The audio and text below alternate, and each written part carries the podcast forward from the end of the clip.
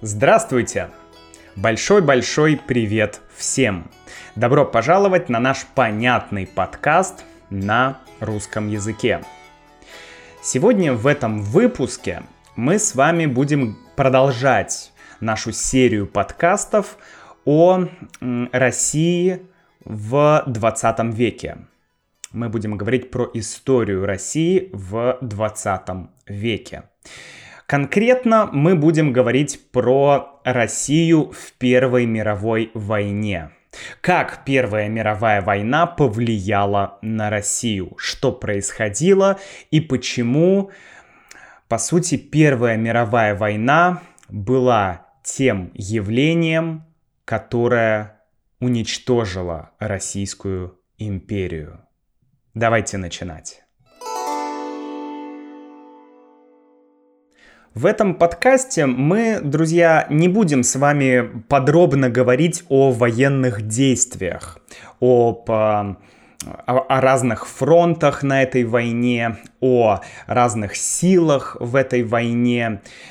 Этот подкаст не столько про саму войну, про ход военных действий, сколько про то, как э, мировая война первая повлияла на Россию.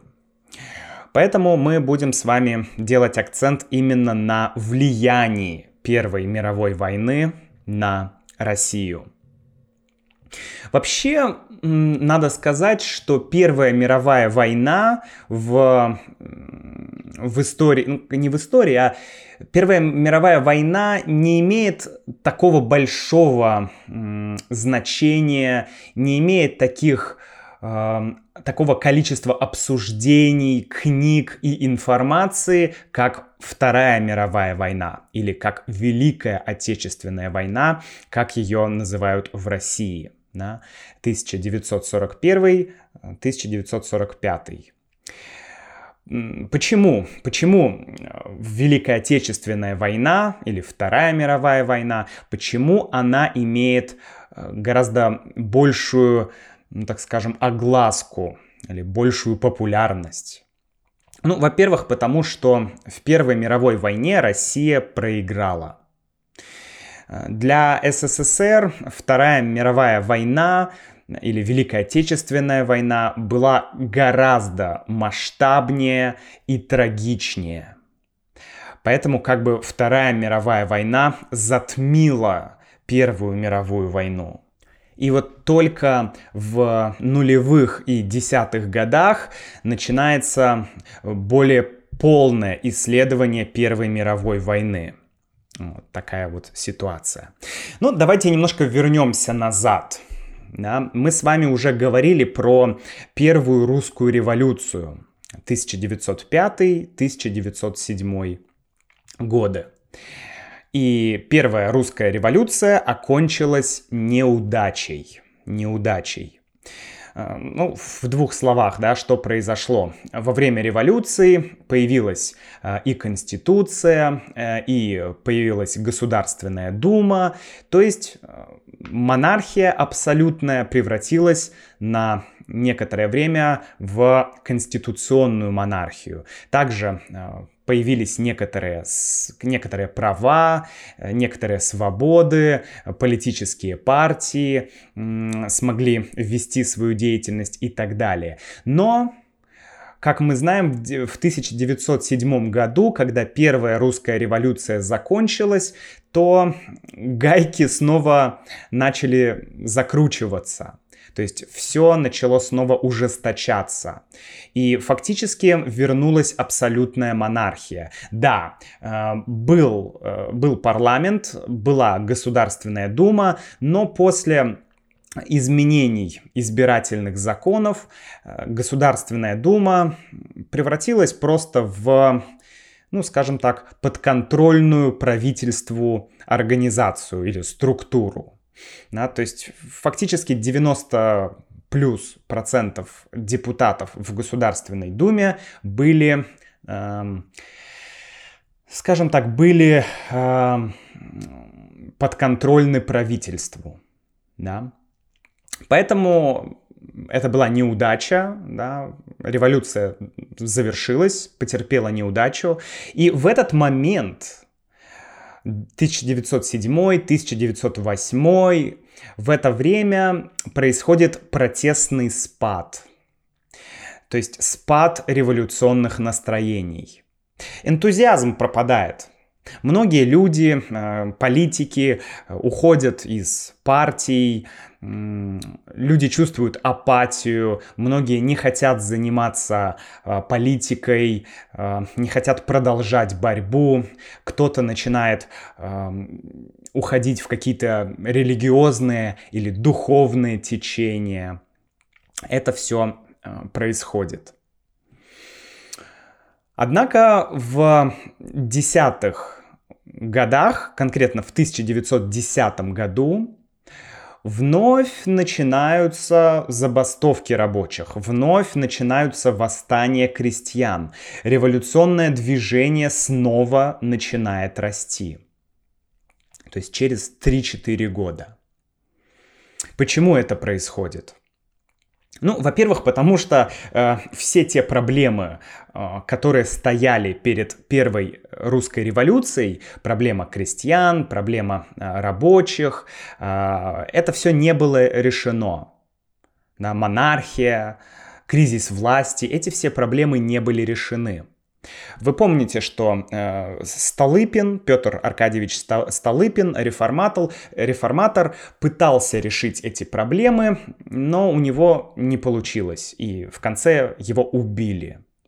Так вот, после смерти Столыпина царь Николай II и все его окружение больше не хотят никаких реформ, не хотят никаких перемен. Что происходит в 1911 году? В 1911 году было очень плохо сфабриковано одно уголовное дело на еврея. Что значит сфабриковано? Сфабриковано, когда мы говорим о, о, об уголовных делах, то сфабриковано означает, ну, было специально сделано. Вы сейчас поймете. Значит, было сфабриковано уголовное дело на еврея. Была такая ситуация. Э, какие-то бандиты или какая-то бандитская группировка убила мальчика. Может быть, мальчик увидел что-то, что он не должен был видеть, может быть, еще что-то, но мальчик был убит. А в убийстве ну, сначала убийство начали расследовать, потом э, ответственный человек э, за расследование сменился другим человеком, и другой человек не продолжил расследование, а начал фабриковать уголовное дело. То есть задача была обвинить одного еврея, да, просто ну, попался один еврей, и его обвинили в этом убийстве, и не просто в убийстве, а в ритуальном убийстве. Представляете, да, жуть какая. Типа ритуальное убийство произошло. Этого еврея звали, звали Бейлис. Бейлис, его фамилия. И это, вот, это, вот это все дело получило название «Дело Бейлиса». В чем суть? Суть в том, что Бейлис был евреем. А в то время в России, уже много десятилетий, а, были антисемитские настроения. И задача дела Бейлиса была подогреть антисемитизм в России. Вы можете спросить, а зачем это нужно? Дело в том, что российские власти, э, верхушка э, власти, да, э, и сам царь тоже, и многие люди в то время считали, что революция это не желание русского народа. Обычные русские люди, обычные рабочие не хотят революции, она им не нужна. Но есть иностранцы, или как их тогда называли, инородцы. Да? То есть инород, э, э, как бы рожден в ином месте. По сути, иностранец. Да? Э, что иностранцы — это те люди, которые э, как бы популяризируют идеи революции, что э, на самом деле виноваты иностранцы, что иностранцы вредят Российской империи. И поэтому была задача отвлечь людей от революции и обвинить евреев в революции. Ну, ну, что это были за иностранцы? Да? Иностранцы были в первую очередь евреи, поляки, ну и другие э, иностранцы. Ну, в большей степени евреи и поляки именно. Да? Вот эта идея, э, что не русский человек хочет революции, а иностранцы. Так вот, задача была подогреть антис, э, антисемитизм и сфабриковать дело на еврея, который был невиновен. И мы это потом узнаем. Мы это узнаем, потому что по итогу этого дела в суде Бейлиса оправдали. Бейлис был оправдан. То есть все обвинения с Бейлиса были сняты.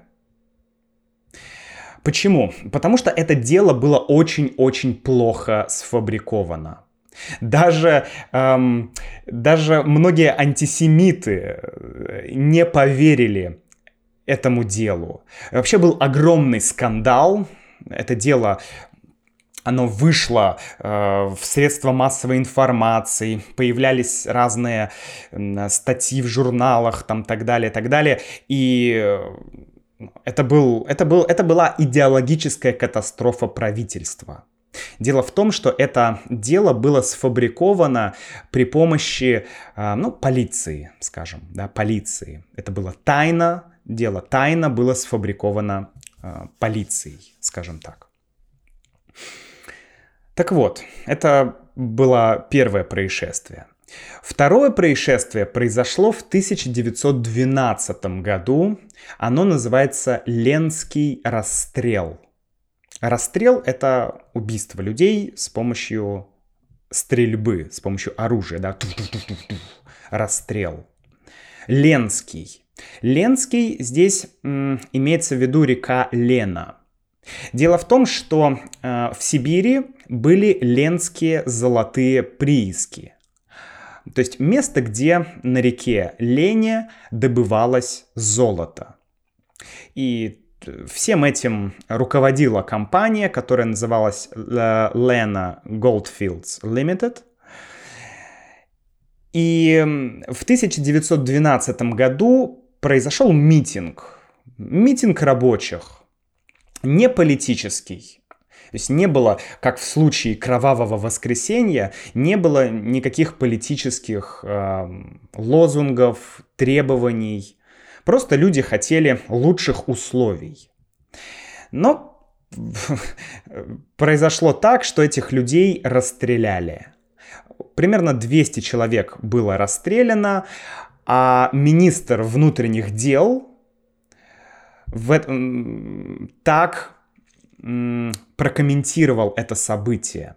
Он сказал, так было, так будет. Это цитата. То есть э, он, ну, грубо говоря, министр внутренних дел сказал, что если вы будете выходить на митинги, мы будем вас расстреливать. Э, позже он вроде бы пытался отказаться от этих слов, но но, но ему не удалось, естественно. То есть позиция власти, позиция силовых структур, да, там полиция, армия и так далее, была такая, что будем расстреливать.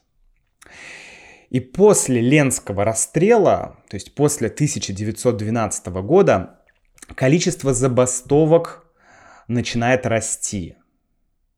Митинги продолжаются, рабочие начинают более активно высказывать свое недовольство. И к 1914 году уровень забастовок соответствует уровню 1905 года. Да? То есть э, уровень э, забастовок, то есть вовлеченность людей в э, забастовки, в революционную деятельность соответствует уровню до первой русской революции. То есть дело идет к новой революции в 1914 году. И в это время Россия, Российская империя вступает в Первую мировую войну. Что происходит в 1914 году? Как вы знаете, в Сараево 28 июня 1914 года, Сараево это столица Боснии и Герцеговины, там был убит наследник австрийского престола, эрцгерцог Франц Фердинанд. С этого момента как бы обычно начинают историю а, Первой мировой войны. Да, и произошло это на Балканах, на Балканском полуострове. Балканский полуостров, Балканы — это то, где я сейчас нахожусь. Это Сербия, Босния и Герцеговина, Болгария э, и так далее. Да, вот этот регион. И Россия вступает в Первую мировую войну, имея благородную, в кавычках, э, причину. Да? То есть нельзя вступить в войну, сказав, что ты идешь убивать всех, да, или ты идешь захватывать земли. Конечно, была благородная причина, и эта благородная причина — помощь братьям сербам в борьбе против Австро-Венгрии. Да? Это была такая, ну, то, что регламентировалось, то, что декларировалось, да, так лучше сказать. Но на самом деле у России были вполне себе захватнические цели. Чего хотела Российская империя? Во-первых, она хотела утверждения на Балканах. То есть э, Российская империя хотела усилить свое влияние на Балканах. Плюс уже многие десятки лет Россия добивается право использовать проливы. Не просто право, а иметь доступ к проливам. Э, проливы — это Босфорский пролив и Дарданеллы. Это те проливы, с помощью которых из Черного моря можно попасть в Средиземное море. Для России это уже много-много десятилетий, а может быть даже и столетий. Это прям э, лакомый кусочек для России это лакомый кусочек, ей нужны эти проливы. Ну и также у России были прочие территориальные вопросы, которые она хотела решить с помощью этой войны. Ну, были и некоторые внутриполитические мотивы вступить в эту войну. Они, может быть, не играли решающие роли, но, тем не менее, они были. Ну, первая задача — это отвлечь людей от революции. И поначалу это даже получилось. И второй момент — это большой иностранный долг. Россия должна очень много денег Франции, Бельгии и Англии, в основном, в основном Франции, и поэтому это тоже одна из причин да, вступления в войну. Что происходит когда Россия вступает в войну. Забастовки, как ни странно, прекращаются вот так вот в один момент. В один момент прекращаются забастовки, революционные настроения стихают, и начинается рост патриотического движения. Огромная поддержка очень разных людей. Огромная поддержка. Но были люди, были люди, которые понимали, э, к чему приведет война. И вы этих людей уже знаете. Если вы слушали предыдущие подкасты, вы слышали о Сергее Юлевиче Витте, который говорил, что если Россия вступит в войну, то все, ей конец. это будет конец для Российской империи.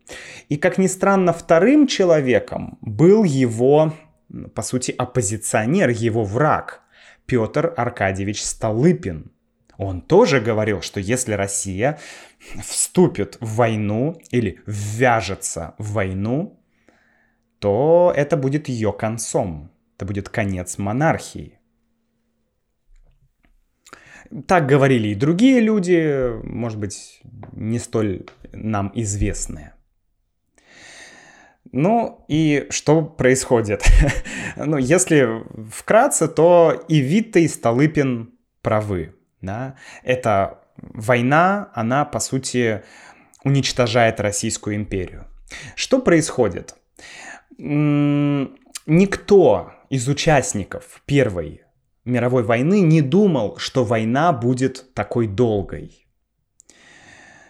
У немцев э, и у Австро-Венгрии были свои планы на быструю войну. Вообще, если мы посмотрим э, многие, на, на многие войны, э, Вторая мировая война, да, был тоже план Блицкрига, даже многие современные войны, тоже кажется, что был план Блицкрига. Но не получилось.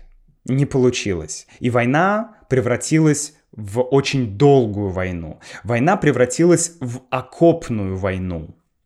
Война превратилась в войну экономик. То есть, по сути, экономики сражались друг с другом. Что значит окопная война? Окоп, другое слово траншея, это э, такая длинная яма, где прячутся солдаты на фронте. Есть фронт и есть такая траншея, окоп или яма, где сидят солдаты, потом они выбегают из э, этого окопа и стреляют. Вот. Э, это называется окоп. Поэтому война стала окопной. То есть э, все сидели в окопах, и была, появилась такая сплошная, длинная линия фронта, примерно тысячу километров. То есть война стала позиционной. И как я говорил, это, эта война была войной экономик. Это была война на истощение. То есть весь тыл работал на фронт. Все для фронта. Да? Война — это огромные экономические потери, ну, если мы говорим про экономику. Ну и, конечно, людские потери были гигантскими. Я не помню точно, но, по-моему, около 20 миллионов людей погибло в Первую мировую войну. Вообще. Ну, то есть цифры, они ужасные. В России, в Российской империи а, тогда было примерно 150 миллионов человек, а на войне погибло, ну, по разным оценкам, от миллиона до двух с половиной миллионов. То есть огромное количество людей. Огромное количество людей. В Первую мировую войну были впервые применены разные технологические новшества. Например, танки. Впервые появились танки. Впервые была использована авиация на войне. Да, но не столько для того, чтобы сбрасывать бомбы, а больше для разведки для разведки, ну и для других целей. Да, и самолеты появились, и дириж... дирижабли. Также было впервые применено химическое оружие. Это вообще, конечно, жесть. Ну, как я уже говорил, Российская империя в войне проиграла. Было много поражений на разных фронтах, и это все очень сильно влияло на то, что происходило в самой стране. Очень в то время, в, это мы сейчас говорим про 1915, 1916, а, ну и 1917 год, в это время э, развивается шпиономания. Шпиономания. Что это такое? Дело в том, что когда у людей недостаточно информации о том, что происходит, а, почему что-то происходит, когда цензура, то люди начинают придумывать разные теории заговора, верить в разные слухи и в разные мифы. Мифы слухи очень-очень-очень активно распространяются, когда есть недостаток информации. Какие мифы распространялись в это время в Российской империи. Ну, наверное, один из э, главных мифов про Распутина вы слышали. Но давайте сначала поговорим про, э, про, э, про то, что была шпиономания и везде люди видели врагов. Дело в том, что в Российской империи в то время э, большая часть руководства и министры, и генералы, и офицеры были с немецкими фамилиями и имели немецкие корни. Ну, например, э, царь, царь Николай II, да, далеко за примером ходить не надо. Николай II был двоюродным братом, то есть кузеном Вильгельма, германского кайзера Вильгельма. Представляете? Они были двоюродными братьями. Более того, жена э, императора, императрица Александра, Александра Федоровна, была немкой. Ну, там, чистокровной немкой. Она даже плохо говорила по-русски. И э, в это время начинается вот эта шпиономания. То есть очень многие начинают э, видеть везде врагов. Люди не понимают, что происходит, почему э, происходит война, почему мы проигрываем в войне, информации нет, и люди думают, ага, так это потому что везде немцы. Да, мы с вами говорили про евреев, про антисемитские настроения, были также анти немецкие настроения, были погромы, немецкие погромы. То есть люди э, собирались, шли, например, в магазин, э, который держал немец, и начинали бить этот магазин, э, уносить что-то оттуда, может быть, бить самого немца. Вот такое происходило. А тут еще выясняется, что императрица немка, и сам император-то нем, немец, и у людей в головах э, начинает что-то меняться. Они думают, что э, кто-то там наверху предатель. Может быть, министры предатели, может быть, генералы предатели, а может быть и сам царь предатель. Что делает царь? Царь на самом деле ничего не делает. Царь окружает в это время себя, как я уже говорил, не профессионалами, а лояльными людьми.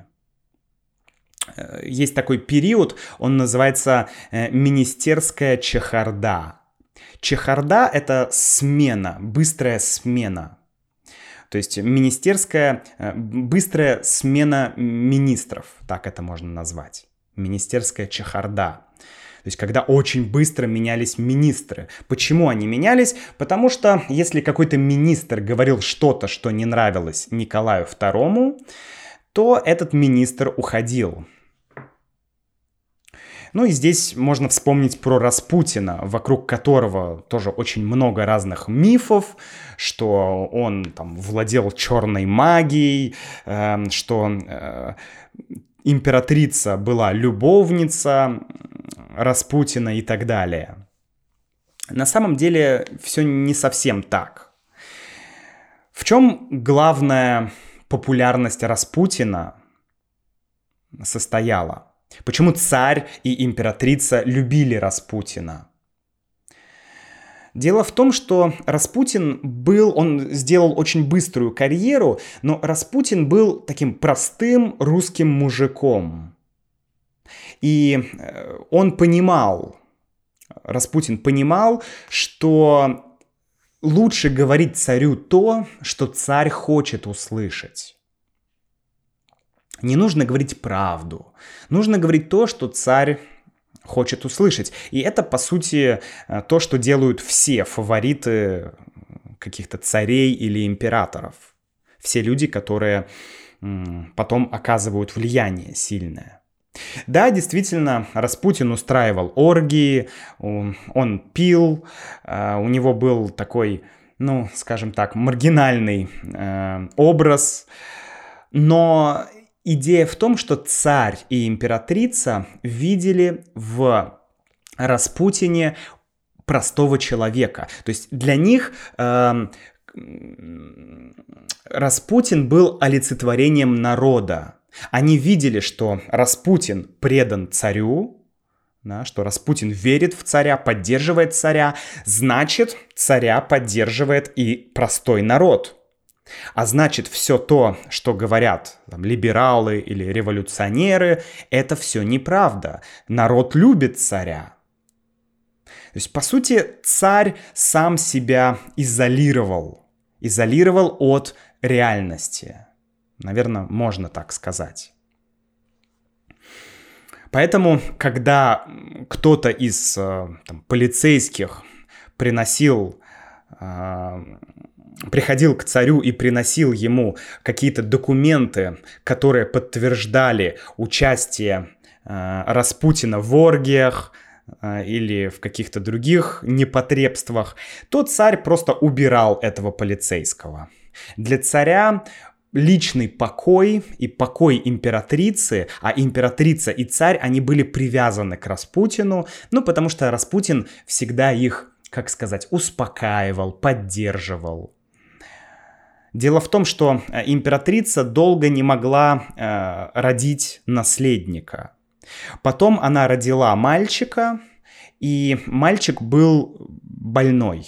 У него была проблема с кровью, несворачиваемость крови.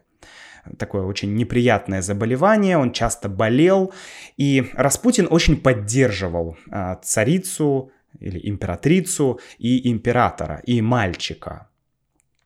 Поэтому царь отда- отдал предпочтение Распутину, нежели каким-то другим людям, а, которые пытались сказать царю что-то другое. Как я уже говорил, что Первая мировая война превратилась в войну экономик. Она превратилась в войну на истощение. Поэтому Российская империя была истощена войной. Люди многие э, через несколько лет войны перестали понимать, зачем нужна эта война, что мы делаем. То есть если в начале были очень сильные патриотические настроения, то эм, в 1916 году эти настроения исчезают. Уже больше нет этой патриотической поддержки. Более того, с 1916 года очень распространяются братания. Братания. Братания — это когда, например, российские солдаты э, прямо на, прямо на линии фронта шли к немецким или к австрийским солдатам и братались с ними. То есть они шли и начинали с ними как-то общаться. Например, на Рождество это происходило. А, дело в том, что а, немецкая армия испытывала недостаток хлеба, а в России в то время был сухой закон, то есть не было алкоголя. Поэтому а, немцы, у немцев был шнапс, у русских был хлеб. И они шли к друг другу, обмель, обменивались значит, своими товарами, фотографировались вместе, ну и, в общем, разговаривали, общались. Такие такие братания происходили достаточно часто. Они, они, ну, по сути, впервые, наверное, появились в 916 году, а в 917 году, ну, они стали очень частыми. Также многие солдаты просто убегали с войны, уже 916-917 год.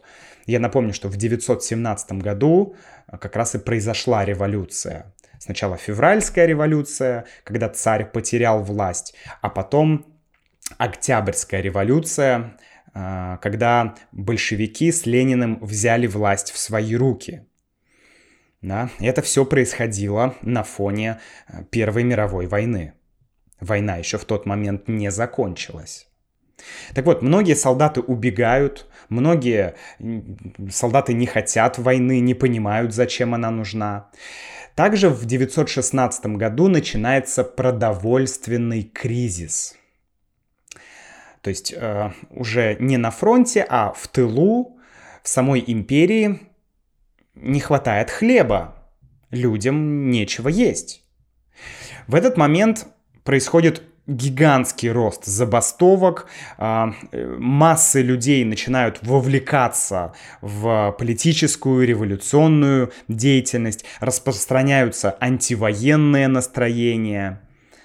И все это ведет к тому, что когда э, война Первая мировая заканчивается, в, во всем мире, на самом деле, да, ну, в Европе больше, происходят очень серьезные изменения. Перестают существовать четыре империи. Перестает существовать самая первая Российская империя, затем Австро-Венгрия, Османская империя и Германская империя. И происходит общий э, мировой или европейский революционный подъем. Вот так, друзья, о событиях э, революции, о событиях февральской и октябрьской революции мы с вами поговорим в следующем подкасте. Э, в заключении мне хотелось бы сказать, что а, вступление России в Первую мировую войну многие историки, многие люди, э, многие люди, которые жили в то время, например, Витте и Столыпин, э, считали уже точкой абсолютного невозврата. То есть все, вступление в войну Э, показало, что нет шансов, нет шансов избежать революции. Уже не было другого никакого а, выхода. Не было никакого другого выхода. Нельзя было избежать революции. Она была уже очевидна. Также монархия. Для монархии это был однозна... одно... однозначно конец. Монархия, э, особенно ну, люди видели Распутина, люди ви- видели, что царь доверяет Распутину. Опять же, мифы и слухи ходили, что Распутин на самом деле управляет империей. И люди это видели, и люди абсолютно потеряли веру в царя. Поэтому царя э, во время февральской революции не поддержал никто фактически никто не поддержал царя, потому что к тому моменту монархия себя полностью исчерпала, полностью себя дискредитировала. Но об этом мы поговорим в следующем подкасте. Пишите ваши вопросы, присоединяйтесь к нашей membership программе, изучайте русский с интересом на сайте russianwithmax.com. До встречи!